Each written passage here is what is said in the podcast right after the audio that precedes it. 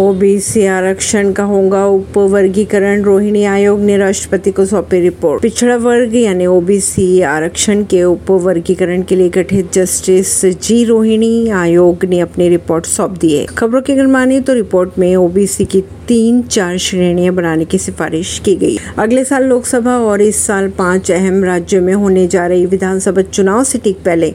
अन्य पिछड़ा वर्ग आरक्षण के उपवर्गीकरण के लिए गठित चार सदस्य जस्टिस जी रोहिणी आयोग ने अपनी रिपोर्ट राष्ट्रपति द्रौपदी मुर्मू को सौंप दी है आयोग का गठन पिछड़ा वर्ग आयोग की सिफारिश पर 2 अक्टूबर 2017 को किया गया था रिपोर्ट सौंपने के लिए आयोग ने करीब छह साल का लंबा वक्त लिया इस दौरान आयोग का कार्यकाल चौदह बार बढ़ाया गया परवीन सिंह नई दिल्ली से